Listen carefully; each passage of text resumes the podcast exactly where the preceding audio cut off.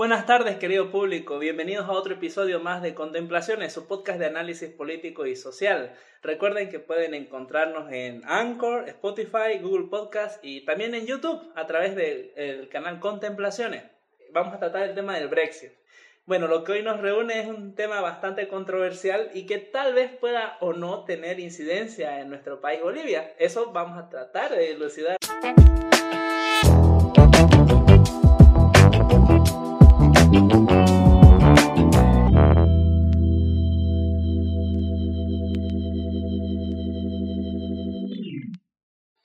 Esta ocasión nos acompaña Gustavo. Gustavo, ¿qué tal? ¿Cómo estás? Saludos. Daniel Flores. Hola, Daniel. Saludos a todos los que escuchan el podcast. Francesco Irenzo. Hola, Francesco. Hola a todos. Carlos Aranda. Hola, Carlos. Hola a todos. Bueno, ya, yo lo soy un ignorante en temas internacionales. Soy un zurdo de mierda. Así que les voy a hacer la pregunta. ¿Qué es el Brexit, Aranda? Ya, o sea, el Brexit es el fenómeno que está sucediendo ahorita mediante el cual em, Reino Unido y Irlanda del Norte buscan salirse de la Unión Europea. En sí esto tiene rastros históricos casi desde la misma integración de Reino Unido a la Unión Europea, porque ellos siempre fueron reticentes a entrar. Cuando entraron tuvieron muchos permisos y tratos especiales que no tienen otros mismos cuando entraron ni, ni antes ni después. Por ejemplo, por eso hasta el día de hoy tienen la libra como moneda principal, tienen mayor libertad en temas de trabajo, inversiones, por si algunos aspectos. La primera antecedente que podemos ver como si del salirse de la Unión Europea es cuando el gobierno de Margaret Thatcher se hace un referéndum en el cual se pregunta si se quería salir de la Unión Europea, el cual pierde, porque la gente de ese entonces todavía tenía esa idea de que está en la Unión Europea bueno. Hace par de años, con el advenimiento de los movimientos nacionalistas que hay en todo el mundo, pues sobre todo en Europa, empieza a haber una corriente que promulga eso, o sea, en el eurocepticismo, de que la Unión Europea no está sirviendo a los diferentes países, de que mm, Inglaterra y Gran Bretaña tienen que salir de la Unión Europea. Eso lleva a una crisis del partido gobernante que era el Partido Conservador, en donde se ve una sucesión de tres ministros en eso, tres años, que es el proceso que hasta el día de hoy está tomando para que se dé esa salida, porque ha sido una negociación sumamente complicada, que vamos a ir analizando en, todo este esta hora que yo creo que vamos a grabar. Daniel, ¿qué nos dirías respecto al Brexit? Bueno, trasladándonos un poquito a la actualidad, Pienso de que a pesar de que ya se ha consolidado formalmente la salida de la Unión Europea por parte del Reino Unido, hay algunos aspectos que todavía no se han negociado y que tienen como plazo establecido hasta el 31 de diciembre de este año para que se negocien. Si bien es cierto de que en el aspecto estrictamente económico las relaciones con la Unión Europea van a seguirse manteniendo, ya sea desde la Unión Aduanera o el mercado único, hay ciertos aspectos de carácter legislativo que no serán fáciles de abordar en una negociación entre Boris Johnson, el, el Poder Ejecutivo británico, con los burócratas de Bruselas. Básicamente respecto a la, legislación sobre política exterior, sobre propiedad intelectual, otros asuntos de orden más interno, en donde básicamente la Unión Europea imponía una serie de normativas jurídicas al resto de los países y esta fue la causa por la cual al fin y al cabo se terminó de consolidar el Brexit. Otro aspecto otro aspecto a tomar en cuenta muy importante es el tema de la transitabilidad. Si bien es cierto de que el impacto directamente en las economías latinoamericanas no va a ser de gran envergadura, hay que tomar en cuenta de que puede ser una oportunidad para los países que han reafirmado sus acuerdos comerciales en este periodo de transición del Reino Unido respecto a su separación de la Unión Europea para adoptar nuevos acuerdos comerciales. Si bien es cierto que se, han mantenido los tratados comerciales bajo las mismas condiciones, han, han, habido algunos países de nuestra región que han sabido aprovechar la oportunidad. Caso de Chile, México, Ecuador, Perú y Colombia, que ya han firmado acuerdos de continuidad comercial respecto al Reino Unido, continuando bajo los mismos términos con los que se negociaba con la Unión Europea va a haber muchos retos para los, los otros países, puede ser una buena oportunidad para que el Reino Unido adopte una nueva política comercial mucho más proactiva y beneficiosa, pero sin embargo esto dependerá de los vaivenes políticos que tome a partir de, de este año. Yo realmente opino que la salida del Reino Unido de la Unión Europea es beneficioso en muchos sentidos, pues la Unión Europea no fue de gran aporte para la economía y la sociedad del Reino Unido en sí.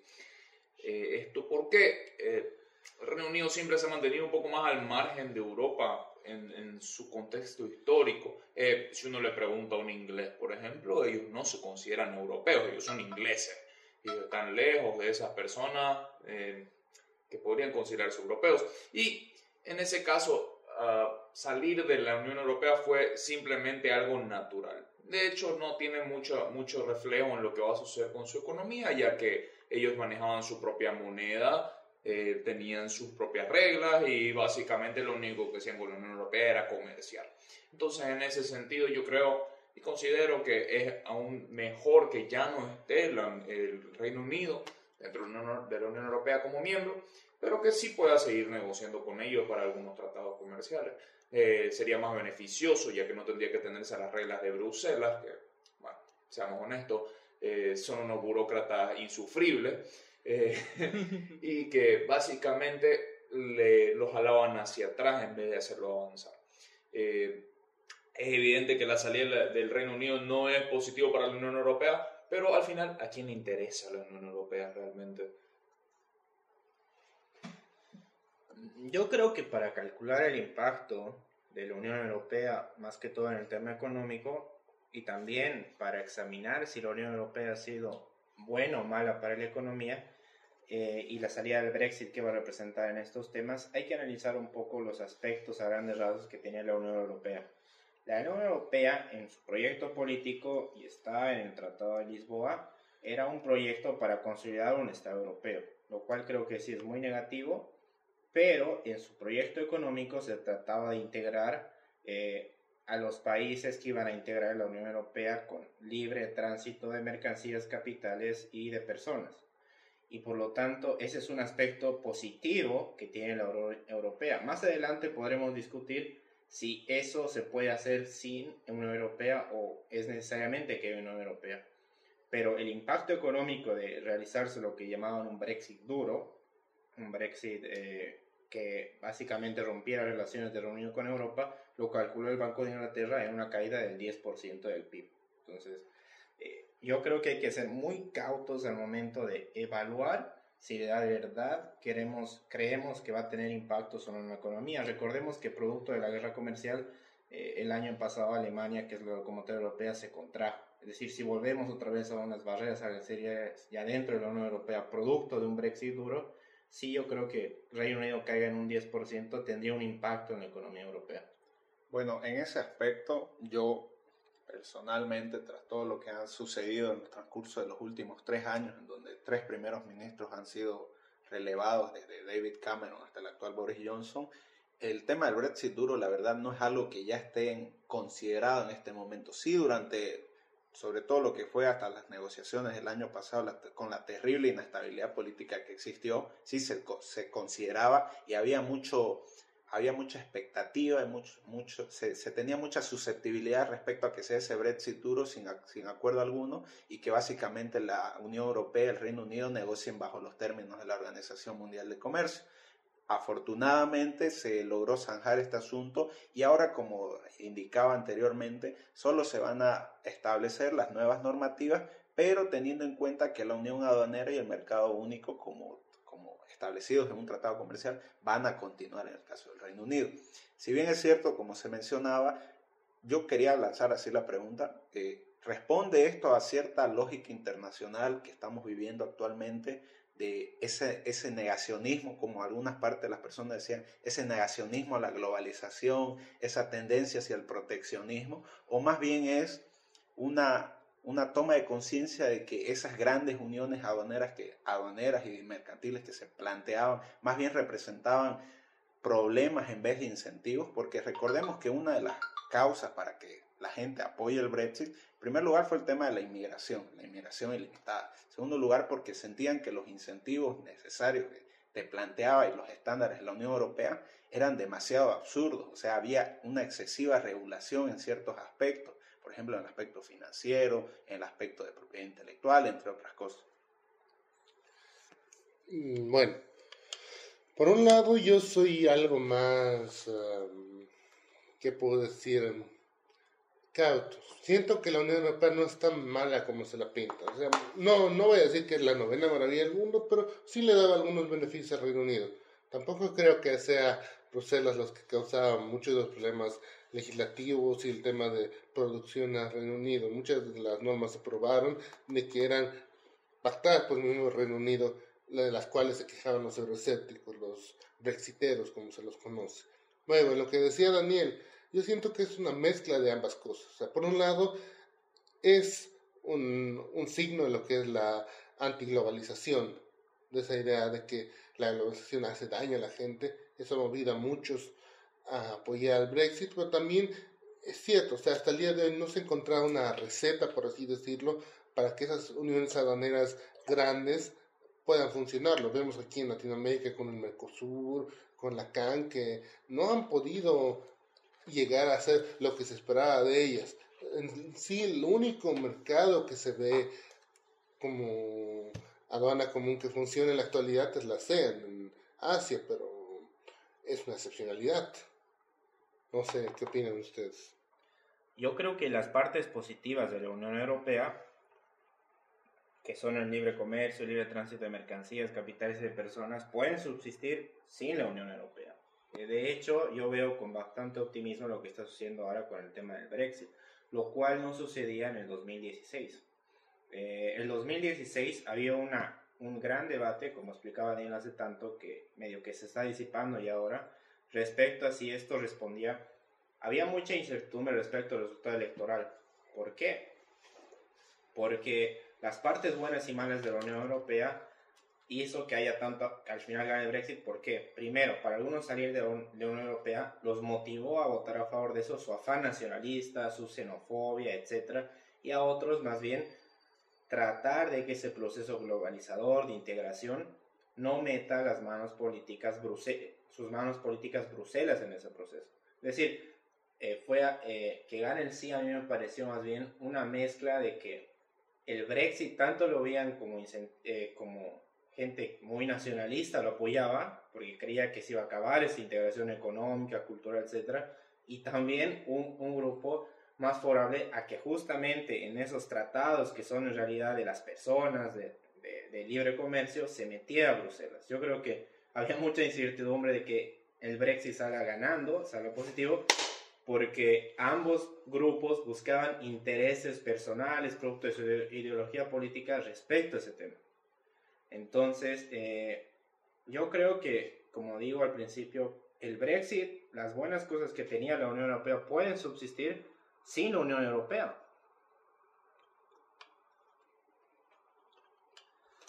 Bueno, ahí estoy de acuerdo con Carlos. Eh, hay muchas cosas que que la, escalera de la integración promete al final no siempre trae. Eh, podemos verlo con la Unión Europea, podemos verlo justamente con lo que comentaba Gustavo antes, el CAN o el Mercosur.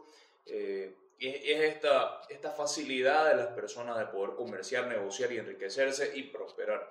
Eh, aquí, exactamente por eso estoy de acuerdo con Carlos, porque no, no precisamente la integración tiene que venir por parte de acuerdos entre estados y gobiernos, sino que esta integración puede darse de forma espontánea entre las personas. No es que precisemos del gobierno para decirnos sí, pueden comerciar entre ustedes para ser, para ser más ricos, sino que más bien nosotros naturalmente lo buscamos como individuos y seres humanos. Es natural que las personas comercien, es natural que las personas busquen prosperar. Entonces, eh, vemos que dejar la Unión Europea para el Reino Unido no es algo directamente negativo, eh, más bien algo que puede beneficiarles a la larga, porque ellos ahora tienen la, la libertad de negociar fuera de las normas y reglas, la absurda cantidad de normas y reglas que ha, que ha dejado la Unión Europea para, para sus países miembros. Eh, hay reglas tan absurdas como el material que tienen que tener las banderas para que no puedan ser quemadas, o reglas tan absurdas como a qué hora tiene que salir el, el, eh, tren. Entonces, esa clase de cosas son, son molestas en muchos sentidos y deben ser adecuadas a la realidad de cada nación y cada estado, no así tratar de centralizarlo en, un, en una irrealidad como la que era Bruselas. Eh, tenemos que considerar que la, la, diferencia entre el desarrollo de los países que hacen parte de la Unión Europea hacen que incluso lo hagan inviable como tal, porque estamos, estamos contrastando dos realidades completamente distintas. Es como que eh, todos en, en, América nos unamos y Estados Unidos intente ponernos las reglas que ellos pueden utilizar porque ellos tienen un nivel de desarrollo mucho más alto. Eh, esa clase de cosas hacen que sea insolventable tener una Unión Europea a largo plazo y que generan problemas para países que sí pueden entender ese tipo de reglas, pero que no deberían ser impuestas a ellos. Eh, a mi parecer, a mi parecer, el Reino Unido ha hecho bastante bien al dejar a la Unión Europea. Eh, no diría que la Unión Europea a desaparecer per se, pero sí debe transformarse y evolucionar, porque nunca jamás va a llegar a la última, al último paso de la integración si es que no cambia la forma en la que está haciendo las cosas.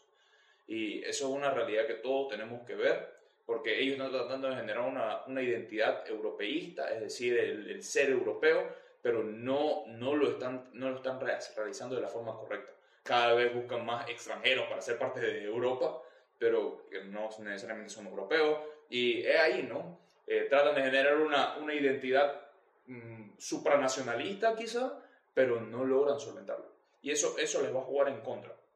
De aquí a 10 años no sabemos si vamos a tener una Unión Europea más, de aquí a 10 años probablemente eh, la Unión Europea se caiga y sea solo el Brexit el primer paso para esto. Así que, a mi parecer, los ingleses se han adelantado a la situación problemática que va a venir aquí a la siguiente década.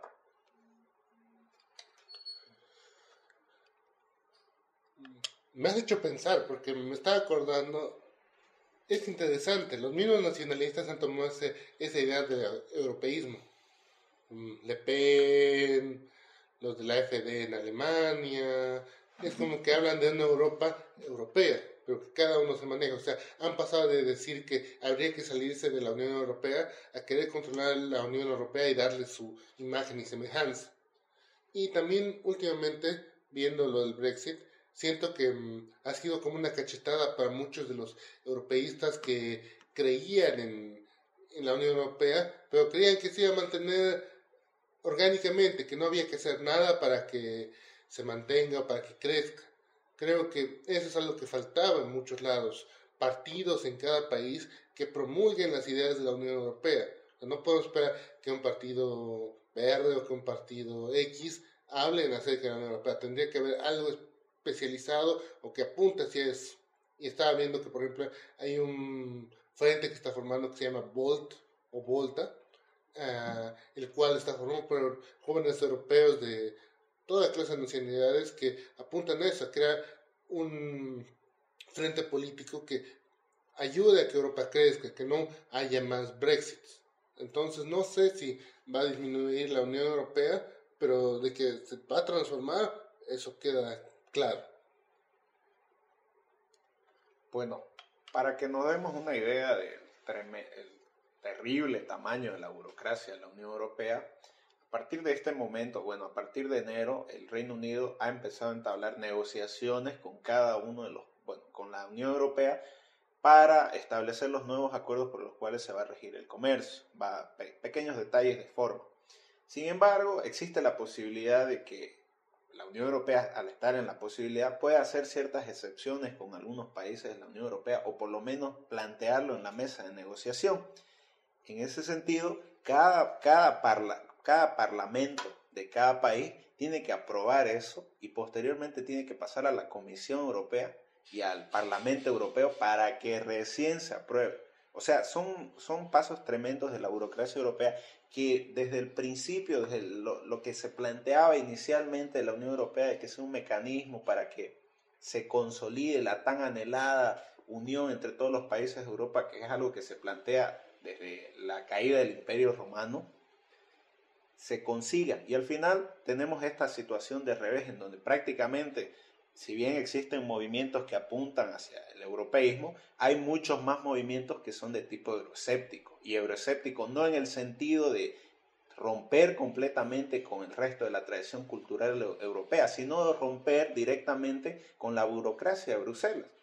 No es el caso tanto de Vox en España, pero sí partidos en Alemania con FD, Salvini en Italia, entre otros casos, demuestran de que existe un cansancio interno en cada uno de los países y eso está siendo capitalizado por movimientos políticos de tipo nacionalista, de tipo proteccionista en algunos casos, que hablan de cerrar completamente el comercio a cualquier otro país o, o unión económica en el mundo. Esto puede ser peligroso en dos aspectos. En primer lugar, porque puede que volvamos, no, no es tanto como se lo venden algunos medios, que la extrema derecha va a gobernar, el fascismo va a gobernar, no es tanto así.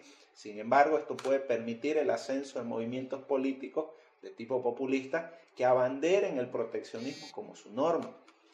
Ah, se, se mencionaba bastante en el año 2016 tras lo que fue la victoria del Brexit en el referéndum, este tema de respecto a si el proteccionismo responde más bien a un movimiento político alrededor del mundo. Tras lo que fue la guerra comercial entre China y Estados Unidos, está claro que no es así. Si hace, hace, no, hace una semana se acaba de firmar un acuerdo en donde prácticamente se pone fin a esa guerra comercial. Y por otro aspecto, eh, la Unión Europea ha tratado de reivindicarse como el actor preponderante que busca siempre la multilateralidad los tratados de libre comercio entre, entre distintos países del mundo, haciéndolos respectivamente con el Mercosur tras muchísimos años de negociaciones. Y esto puede poner en jaque a la Unión Europea porque ahí se planteaban los problemas centrales que tenía. En primer lugar, en la agricultura, los, productores, los agricultores argentinos tenían muchas más facilidades, a pesar de la terrible, terrible tamaño del Estado que tiene ese país, tenían muchísimas más facilidades de producir que los agricultores de Francia. Esto representó un problema, o sea, en Francia prácticamente hacer agricultura está súper normativizado, o sea, se siguen reglas normativas específicas para detalles más ínfimos. No pasa lo mismo en Argentina. ¿Esto qué significa? Que puede que sea más fácil que los productos de la agricultura del Mercosur sean muchísimo más competitivos que los productos europeos. Esto representa un problema al futuro, es un problema que la Unión Europea debe subsanar o si no debe encontrarse ante su inevitable final. Bueno, respecto a lo que, a lo que, a lo que mencionaba yo al principio, eh, como dice en el Tratado de Lisboa, tal cual, el proyecto es formar un Estado europeo gigante, es el proyecto a muy largo plazo. Yo creo que el Brexit hay que manejarlo con mucho cuidado en un aspecto.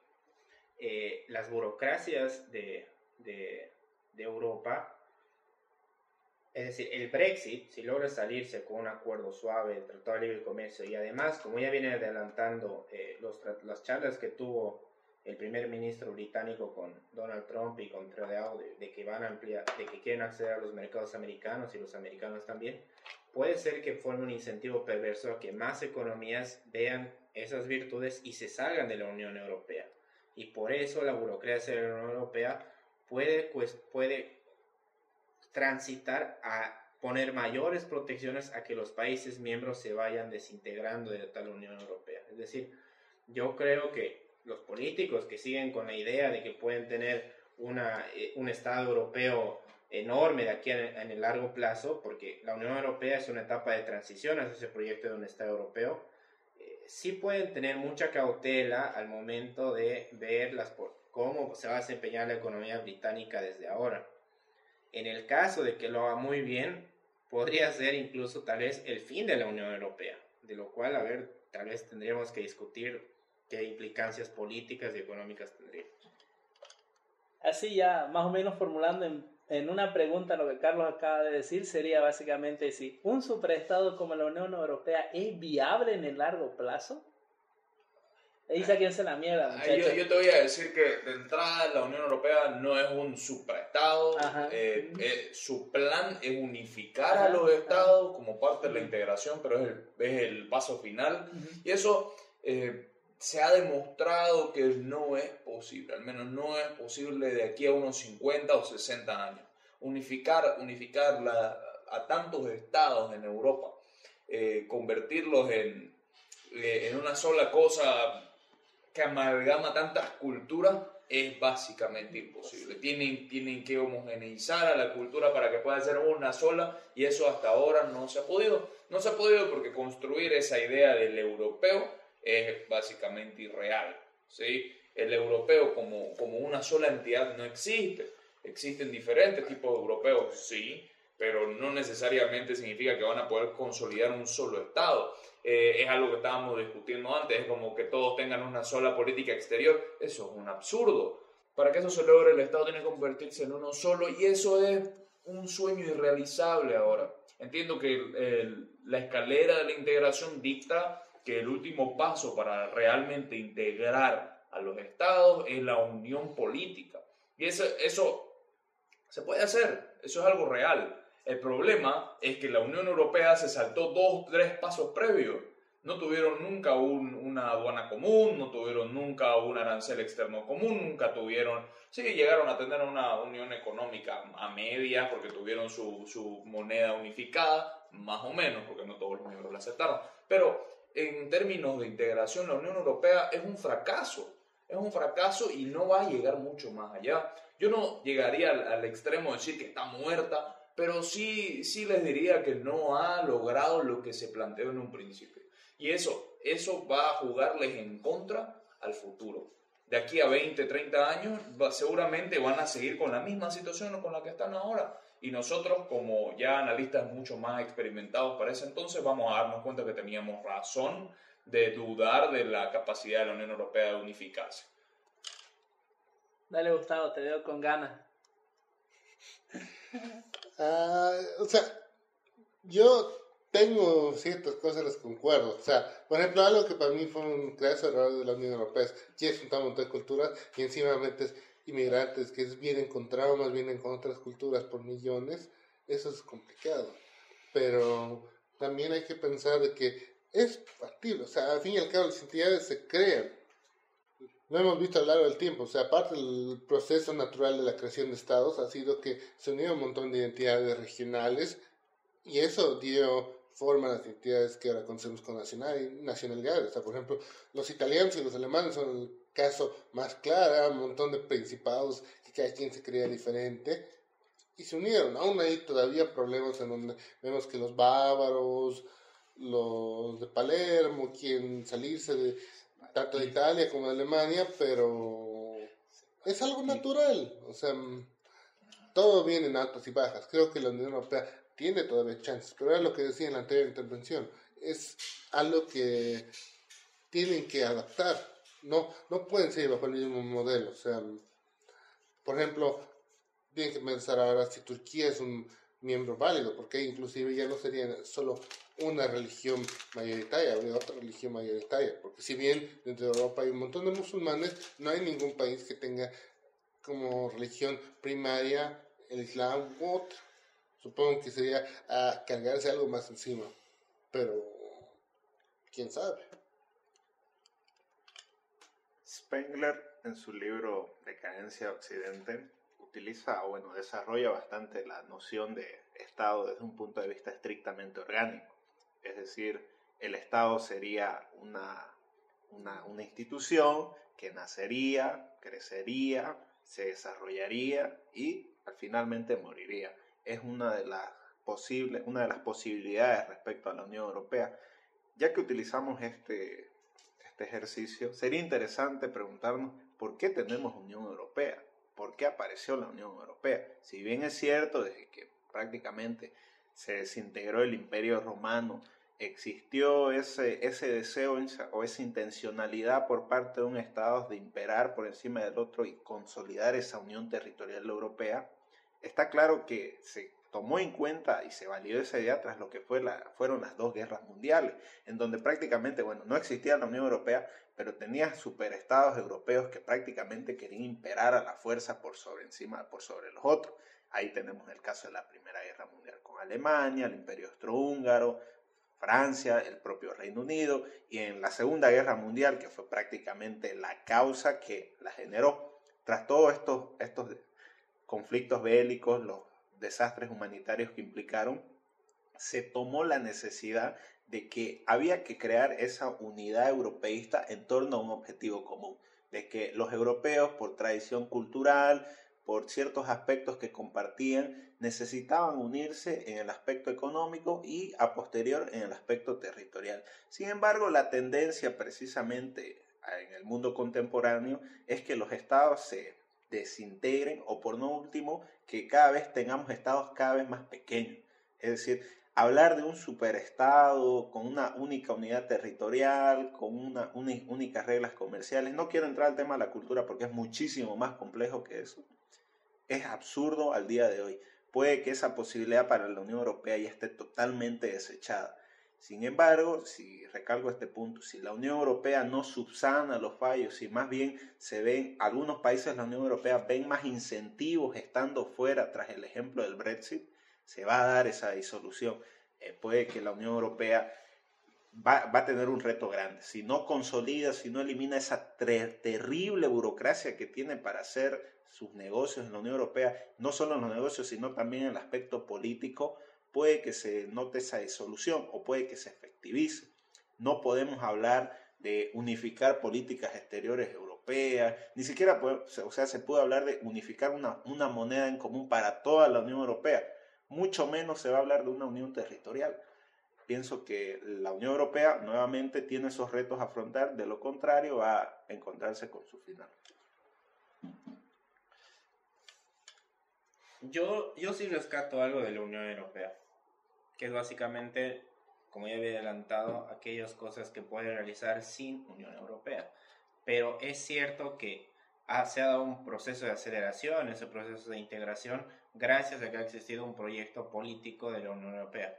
El problema de esto yo creo que lo vemos eh, en, en, una idea que, que Adrián Ravier la convirtió en un libro, el autor argentino, en 2018, si mal no recuerdo, que se llama La globalización como un orden espontáneo. La globalización es eh, el sentido desde mi perspectiva, más acabado de lo que es la integración de las personas. Sí se puede armar un proyecto de integración siempre y cuando esto no sea diseñado, sino creo que sea resultado de distintas acciones de los individuos que conforman esa sociedad. Eh, respecto al ámbito monetario de que Europa no tiene su propia moneda, creo que hay una cierta confusión. Eh, había igual monedas nacionales cuando existía el patrón oro. Sin embargo, lo importante de tener una moneda, eh, una moneda común no es precisamente que sea la moneda de circulación dentro de, tu país, sino que ésta rija los intercambios internacionales. Y lo bueno del euro, que funciona como un patrón oro, obviamente no con todas sus virtudes que tenía el patrón oro, era que no permitía, si querías permanecer en el patrón oro, no tenías que ser irresponsable fiscalmente ni tener un déficit exterior, entonces era un corset para que tú ajustes en el momento de que el Estado se estaba excediendo en los gastos, por ejemplo. Eh, creo que la Unión Europea tiene la semilla de su propia, destrucción en el aspecto en que ese proceso espontáneo de globalización lo ha intentado manipular políticamente desde Bruselas. Creo que esa es la gran falla de la Unión Europea. En el momento en que esos, en ese proceso espontáneo, que como decía es la globalización, que debería ser producto de las acciones de los individuos que conforman las distintas sociedades europeas, en el momento que se eh, empezó desde Bruselas a manipular, a querer dirigir ese proceso globalizador, es donde se planta la semilla de su propia destrucción para la Unión Europea. Ahora los países europeos entienden que la libre integración de comercio, de capitales y de personas es positiva para sus economías y pueden desechar el proyecto político que hace la Unión Europea rescatando todas las virtudes que ha tenido. Me parece interesante lo que dijo Carlos y Daniel respecto a cómo unir a, a, los, a los estados, por así decirlo. De, y haciendo una referencia al meme constante, Daniel, de los marcos institucionales, cómo, si, un, ya, voy a hacer una cierta grosería de error, me corrigen si me equivoco, eh, la Unión Europea fue un marco institucional que fomentó el desarrollo y la unión económica de estos países. Ahora, esto también fue un proyecto político producto de la Segunda Guerra Mundial. Me corrigen si me equivoco. Ahora, ¿puede lograrse este tipo de integraciones sin un discurso político o una forma de idealismo que oriente y dé un horizonte a este tipo de espontaneidad natural? Mm, A ver, o sea, ¿a qué te refieres? Quisiera entender un poco eso a qué te refieres el idealismo político. Es como decir, ah, tenemos que unir a la gente. Después de la, de, de la Segunda Guerra Mundial, no podemos cometer este error. Entonces, ¿qué es lo que tenemos que hacer? Eliminar las diferencias. Ahí es donde surge un discurso, hay una idea. Y en base a esta idea surge un proyecto político y del proyecto político esto permite que se integre y esto que puede ser espontáneo por la globalización, como decía Carlos, también puede verse favorecido por, por un proyecto político, producto de una idea. Eso es lo que yo les pregunto Ah, y ustedes son más conocedores del Es tema. que, es que en realidad el, el origen de la Unión Europea está en un acuerdo económico más que un acuerdo político. El- es, es la unión del carbón y el acero. Lo que viene después de la Segunda Guerra Mundial para poder reconstruir Europa es un acuerdo entre algunos países para poder comerciar más fácilmente. Eh, quizá la situación económica era distinta en su momento, pero no es que ellos originalmente quisieran unificarse Sí. políticamente, unificar a los europeos, sino que más bien lo que querían era comprar carbón y comprar acero más barato. También tiene su toque político, o sea, si lo recordamos, los que forman esto eran los alemanes y los franceses, que para jerarquía latinoamericana eran como los bolivianos acá con los chilenos, no nos podíamos ver. Y creo que parte del, de ese origen que lo lleva a volverse algo político es el hecho de que rompan esa enemistad histórica que tenían, que venía inclusive desde antes de la Primera que considerar que en realidad no eran los alemanes, eran ciertos alemanes, eran los alemanes que estaban controlados por Estados Unidos. Y Francia no estaba en una situación mucho mejor que Alemania, o sea, Estados Unidos fue el que regió básicamente la aparición de este acuerdo. Eh, sin Estados Unidos entre medio, no hubiera habido acuerdo del carbón y el acero, y por ende no hubiera habido Unión Europea. No es que ellos se hayan unificado porque eran enemigos antes y tenían que solventar sus diferencias. No, Estados Unidos le dijo o se unen o se joden. Y eso es lo que pasó, básicamente. Eso es lo que pasa a un nivel macro, pero también tenemos que ver el nivel de las personas. O sea, puedes decirle a las personas o a sus gobiernos, tienen que hacer esto o, o aquello, pero si no son convencidos, es difícil que se mantengan esas políticas. Creo que ese fue el, con lo que les vendieron a la población en general la idea. Por eso vemos que muchos de los pactos que intenta hacer Estados Unidos en base a la fuerza tienden a romperse o no quedar claros y dejar vacíos de poder a largo plazo. No se puede negar de que existía cierta tendencia al, al europeísmo. José Ortega y hablaba bien de esto en la rebelión de las masas. O sea, había, se tenía pensado, se dilucidaba la idea de un, por lo menos una unión en términos estrictamente de política, de política exterior, en donde básicamente impere la no agresión, que fueron las causas de la Segunda Guerra Mundial. No estamos hablando de un superestado grande así para, para hacer la Unión Europea. Creo que nadie dilucidó y sigue siendo algo bastante utópico e irrealizable al día de hoy. Sí existió a nivel individual esa, es, ese deseo porque en Europa, tras lo que fueron el desastre de las dos guerras mundiales, impere más el comercio, impere más las transacciones, impere más la economía, que asuntos de orden estrictamente político llevado al campo bélico. No, ya al día de hoy, si lo trasladamos, no podemos, no, no estamos en las mismas condiciones de una Alemania que pretenda controlar todo, todo el este de, Europa, no estamos en las mismas condiciones de una Francia que puede querer otra vez Alsacia y Lorena, lo mismo con, con el Reino Unido o lo mismo con, con, España respectivamente. Si bien hay pequeños nacionalismos que surgen, está claro que la unidad política de Europa va, en, en, términos estrictamente estatales, nunca se va a consolidar. Sin embargo, como noción cultural, como idea, ya trasladándose esto a Occidente, a lo que fue culturalmente Europa en su tiempo, sí va a imperar, pero esto es un asunto estrictamente individual. No tiene por qué burocratizarse, no tiene por qué manifestarte estrictamente en normas y leyes que rijan el comercio y tus transacciones hasta límites absurdos. Van a existir, van a proliferar mucho más los nacionalismos los nacionalismos de tipo euroscéptico, etcétera, etcétera. Ese es uno de los grandes problemas que ha afrontado Europa, el aspecto estrictamente cultural. Está el caso de Yugoslavia cerca, caso de España recientemente con Cataluña, caso de Alemania, Italia, propia Francia, Irlanda, por no mencionarlo. La tendencia es precisamente eso, de que cada vez se vea la posibilidad de que los estados sean más pequeños en la propia Europa, cuya unidad territorial, o bueno, la configuración territorial no ha variado mucho, con la excepción de Yugoslavia, desde que terminó la Segunda Guerra Mundial. de las reflexiones que acaban de hacer Daniel y Francesco, yo creo que lo importante aquí es dilucidar lo siguiente. ¿Qué permite que la Unión Europea hasta ahora eh, haya sido un equilibrio Nash relativamente estable y por qué se está deteriorando? ¿A qué me refiero con un equilibrio Nash? De que eh, las actitudes converjan más o menos en un equilibrio estable y que no haya una explosión abrupta de la Unión Europea.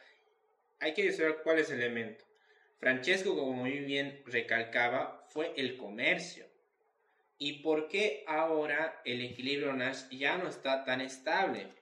Porque esos aspectos comunes que de verdad integran a las personas, que no lo descubrimos recién, lo descubrimos hace 200 años eh, los pensadores franceses economistas con el laissez Lo que de verdad integra a las personas son las relaciones comerciales, porque se basa también en el interés propio mediante la cooperación internacional.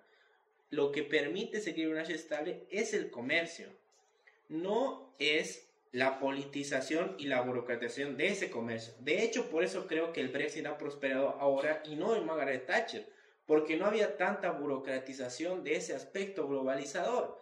Entonces, una vez la burocracia de Bruselas crece hasta ámbitos ya que las, las eh, en un sentido, algunos pueden tacharlo de nacionalista, pero yo simplemente creo que es independencia propia de los países. Una vez Bruselas intenta avanzar cada vez más sobre los países que conforman la Unión Europea, es donde ya se rompe esa estabilidad y produce que el Brexit se haya salido. Como digo, yo creo que la Unión Europea demostró un punto muy importante. La el comercio, la integración de culturas incluso tan diferentes es posible siempre y cuando sea un orden espontáneo. Esperemos que el proyecto de Gran Bretaña le vaya muy bien, que no sea un Brexit duro, para que demás países se den cuenta que lo que en realidad sirve de la, de la Unión Europea es la integración económica, la integración eh, de personas, de capitales y no la burocratización y, la, el, el, afán de crear un superestado europeo. Bueno, habiendo revisado todo eso, me gustaría... Ah, perdón, Gustavo. A ver, lo último que me gustaría decir eh, es que mm, vemos todavía un poco el hecho de que mm, es cierto, o sea, analizado completamente, tienen razón Daniel y Carlos. vemos que mm, lo que acerca a la gente, como decía Carlos, es lo económico, pero también ahí es curioso cómo lo lo social es lo que nos hace alejarnos en esas integraciones. Supongo que todavía falta ya la forma en la cual la receta para hacer es que esas uniones en lo social sean más efectivas. Creo que también eso de nuevo nos lleva a los países del sudeste asiático con la ASEAN, que logran una unión únicamente económica, no buscan una unión política y por eso creo que también es el triunfo de ellos.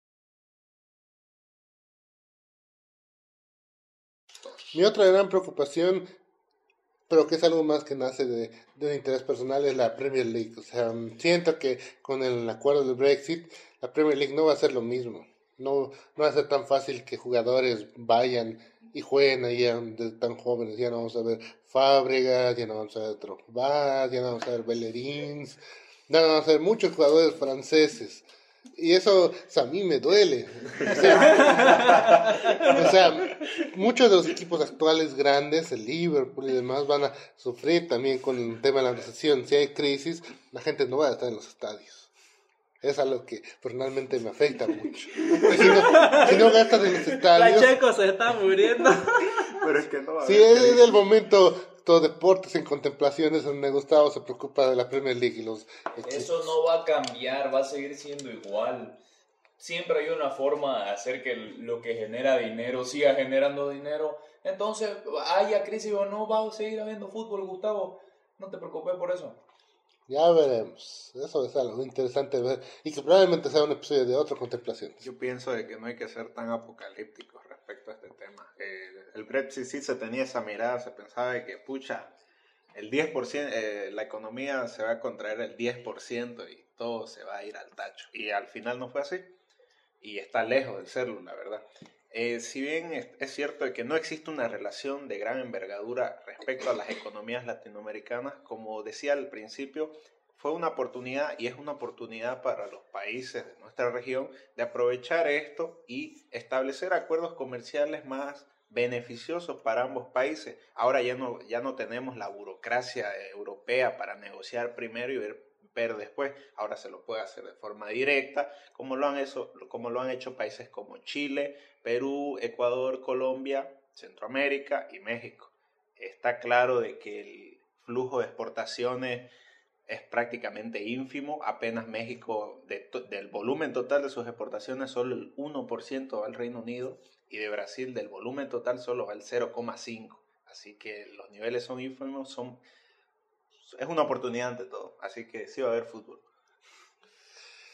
Es cierto, o sea, ya volviendo a lo serio. el eh, fútbol es en serio también. También, también es serio, pero en este caso son nuestras contemplaciones va a política.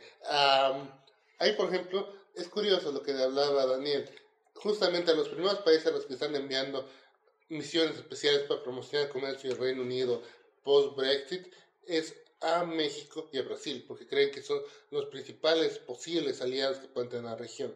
También vemos que, por ejemplo, y eso es lo que deben saber las personas, viene próximamente cuatro días en los cuales la embajada del Reino Unido va a estar promocionando la cultura, danzas y otras cosas acá en Santa Cruz, por ejemplo. Igual creo que va a haber actividades similares en, La Paz. Seguramente van a estar haciendo lo mismo en otros países de Latinoamérica y alrededor del mundo como para promocionar lo inglés. Creo que eh, más que todos los miedos desde 2016 era justamente lo que señalaba el afán nacionalista que podrían tener las economías respecto al Brexit. Eso está prácticamente disipado, como adelanté hace, hace poco, eh, tanto Trudeau, el primer ministro canadiense, como Donald Trump, ya, ya, ya están empezando, ya han hecho un acuerdo, una llamada telefónica que le dio Trump para empezar un negocio comercial. Y eso es muy positivo para América Latina. Si bien la relación de exportaciones de Gran Bretaña con América Latina no es muy importante, el comercio mundial es una red integrada de intercambios y por lo tanto si la economía eh, la Unión, perdón, si Gran Bretaña, que representaba el 15% total del PIB europeo, se cayera, sí iba a tener repercusiones. Más bien no, no, ha sucedido. Y yo creo que de darse varias negociaciones a favor del libre comercio, que como repetí en un principio y lo vuelvo a repetir, se rescate todo lo bueno que tenía la Unión Europea en la integración económica y también la movilidad de personas, puede ser muy positiva en un ambiente en que los países latinoamericanos, principalmente el nuestro en cierta medida, porque está muy ahorita expuesto a los shocks externos, y Argentina, les sirve que las principales economías comercien y hay una gran demanda por materias primas debido a que, dado las circunstancias que tienen, tienen necesitan capacidad para generar dólares y la integración económica es lo que genera. Bueno, yo creo que el efecto del Brexit en Latinoamérica será básicamente ínfimo. Eh, no es un socio comercial demasiado grande para, para, el continente entero, y mucho menos para Bolivia, si es el caso. Eh, sí van a haber alternativas para comerciar que, que salten a la Unión Europea, pero no es como que el Brexit va a cambiar mucho la realidad de Bolivia y Latinoamérica en sí la misma situación que tuvimos con Donald Trump como presidente de Estados Unidos. Llegó él a ser presidente y todos vaticinaban el apocalipsis y el fin de los tiempos. Pero bueno, aquí estamos, ya está acabando su mandato y, de hecho la situación está un poco mejor que cuando llegó. Eh, Efecto Bolsonaro. pero porque, abrió su, porque liberó su economía. Exactamente, exactamente. No es, eh, a, lo que me voy con esto es que eh, vaticinar el fin del mundo por, por una, sola, una sola razón es básicamente un absurdo. Así que eh, no se preocupen, el fin no viene por el Brexit y no va a venir por el Brexit. Eso sería todo conmigo. Viejo, la, tercera guerra mundial se avecina. Sí, sí, la tercera guerra mundial. El fascismo. El fascismo. Bueno, la verdad, este, como siguiendo la línea de Francesco respecto a la visión, la, la mediatez apocalíptica, seamos un poquito escépticos respecto a eso. Ni se va a acabar el fin del mundo porque el señor Trump sea nuevamente reelegido, ni posteriormente se, cuando se dé esa situación en donde la Unión Europea esté en jaque respecto a otras alternativas para los países, tampoco se puede acabar el mundo. O sea, ah, existen nuevos mecanismos en donde la integración, el comercio, acuerdos económicos, las transacciones económicas imperan por, eh, por encima de intereses creados por unos cuantos burócratas. Es, el, es la, la enseñanza que nos deja el Brexit de que ante todo el exceso de burocracia hace un terrible daño por más, por más noble o ideal que sea tu fin. La burocracia al final termina con eso y si, no se si ni siquiera se ha podido concretar en algunos puntos, al fin y al cabo puede ser una oportunidad para crear nuevas alternativas. Bueno, en conclusiones, si bien tenemos por la Premier League, la que es algo que preocupa por aspectos, sobre todo humanos, porque siento que ese va a ser el cambio más grande, va el tema de flujo de personas va a variar. No mucho, pero no va a ser lo mismo, ya no vamos a ver tantos polacos trabajando como obreros en Reino Unido, ni vamos a ver tantos ingleses trabajando como profesores en Europa continental. Eso sí va a cambiar, pero de que veamos el fin de Europa, el fin de Gran Bretaña, no, o sea, económicamente la crisis más grande que pudiera tener Reino Unido ahora no se va a comparar en nada a la, a la crisis más grande que tuvieron, que fue por 2008-2009. Va a ser un tuerto a comparación de eso, pero está claro de que si en el mejor de los casos Reino Unido va a ganar un poco más estando fuera de Europa y en el peor de los casos puede arriesgar tanto ellos como Europa una crisis mm, al menos temporal. Yo me refería respecto al impacto que puede tener en, de en cuanto a lo positivo. Creo que eh, el fracaso de la guerra comercial con China y si Brexit tiene éxitos al ampliar sus mercados, además del de la Unión Europea, van a ser un gran triunfo del libre comercio. Es decir, va a significar, yo sé que si eh, Gran Bretaña se abre más al libre comercio, además del mercado europeo, le va a ir muy bien. Y eso va a ser un gran punto para el, para el, para el libre comercio eh, y para evitar y, lo, y el rechazo que tiene la gente cuando en los acuerdos comerciales, en los acuerdos de integración, se meten las burocracias europeas. Yo creo que de salir bien el Brexit, yo soy eh, cautelosamente optimista al respecto. ¿Por qué? Porque veo una gran oportunidad, una gran oportunidad a favor de la globalización y en contra de las burocracias que quieren meter sus manos en el proceso globalizador antes que no tengo. Algo que yo rescataría, sobre todo en el proceso de política interna de Gran Bretaña, es que el Partido Laboralista, un partido bastante asociado a ideas de izquierda, tuvo en la última elección la peor derrota electoral en los últimos 50 años. Y leyendo entrevistas, prácticamente los propios obreros, los propios sindicatos ingleses dicen Necesitamos libre comercio, necesitamos más integración económica con otros países para que a los obreros y los trabajadores les vaya bien. Eso pensarlo, por lo menos aquí en Bolivia, es soñar, pero ya es un gran avance, al menos en el mundo. Eso es algo que estamos viendo más comúnmente, el hecho de que una vez más se rompe la idea de la izquierda a la derecha. el Partido Laborista Tradicional de Izquierda perdió por eso, por no saber adecuarse el debate globalizador. Y creo que eso es algo que estamos viendo como un hilo conductor en nuestros distintos encuentros aquí en contemplaciones, de que la izquierda y la derecha mm, son algo obsoleto. Bueno, ha sido una interesante charla y quiero darle muchas gracias a todos. Este ha sido otro episodio más de su podcast Contemplaciones de Análisis Político y Social. Recuerden que pueden escucharnos en Anchor, Google Podcast y YouTube y también en Spotify. Bueno, muchas gracias por escucharnos. Hasta luego. Adiós. Adiós. Adiós. Hasta luego.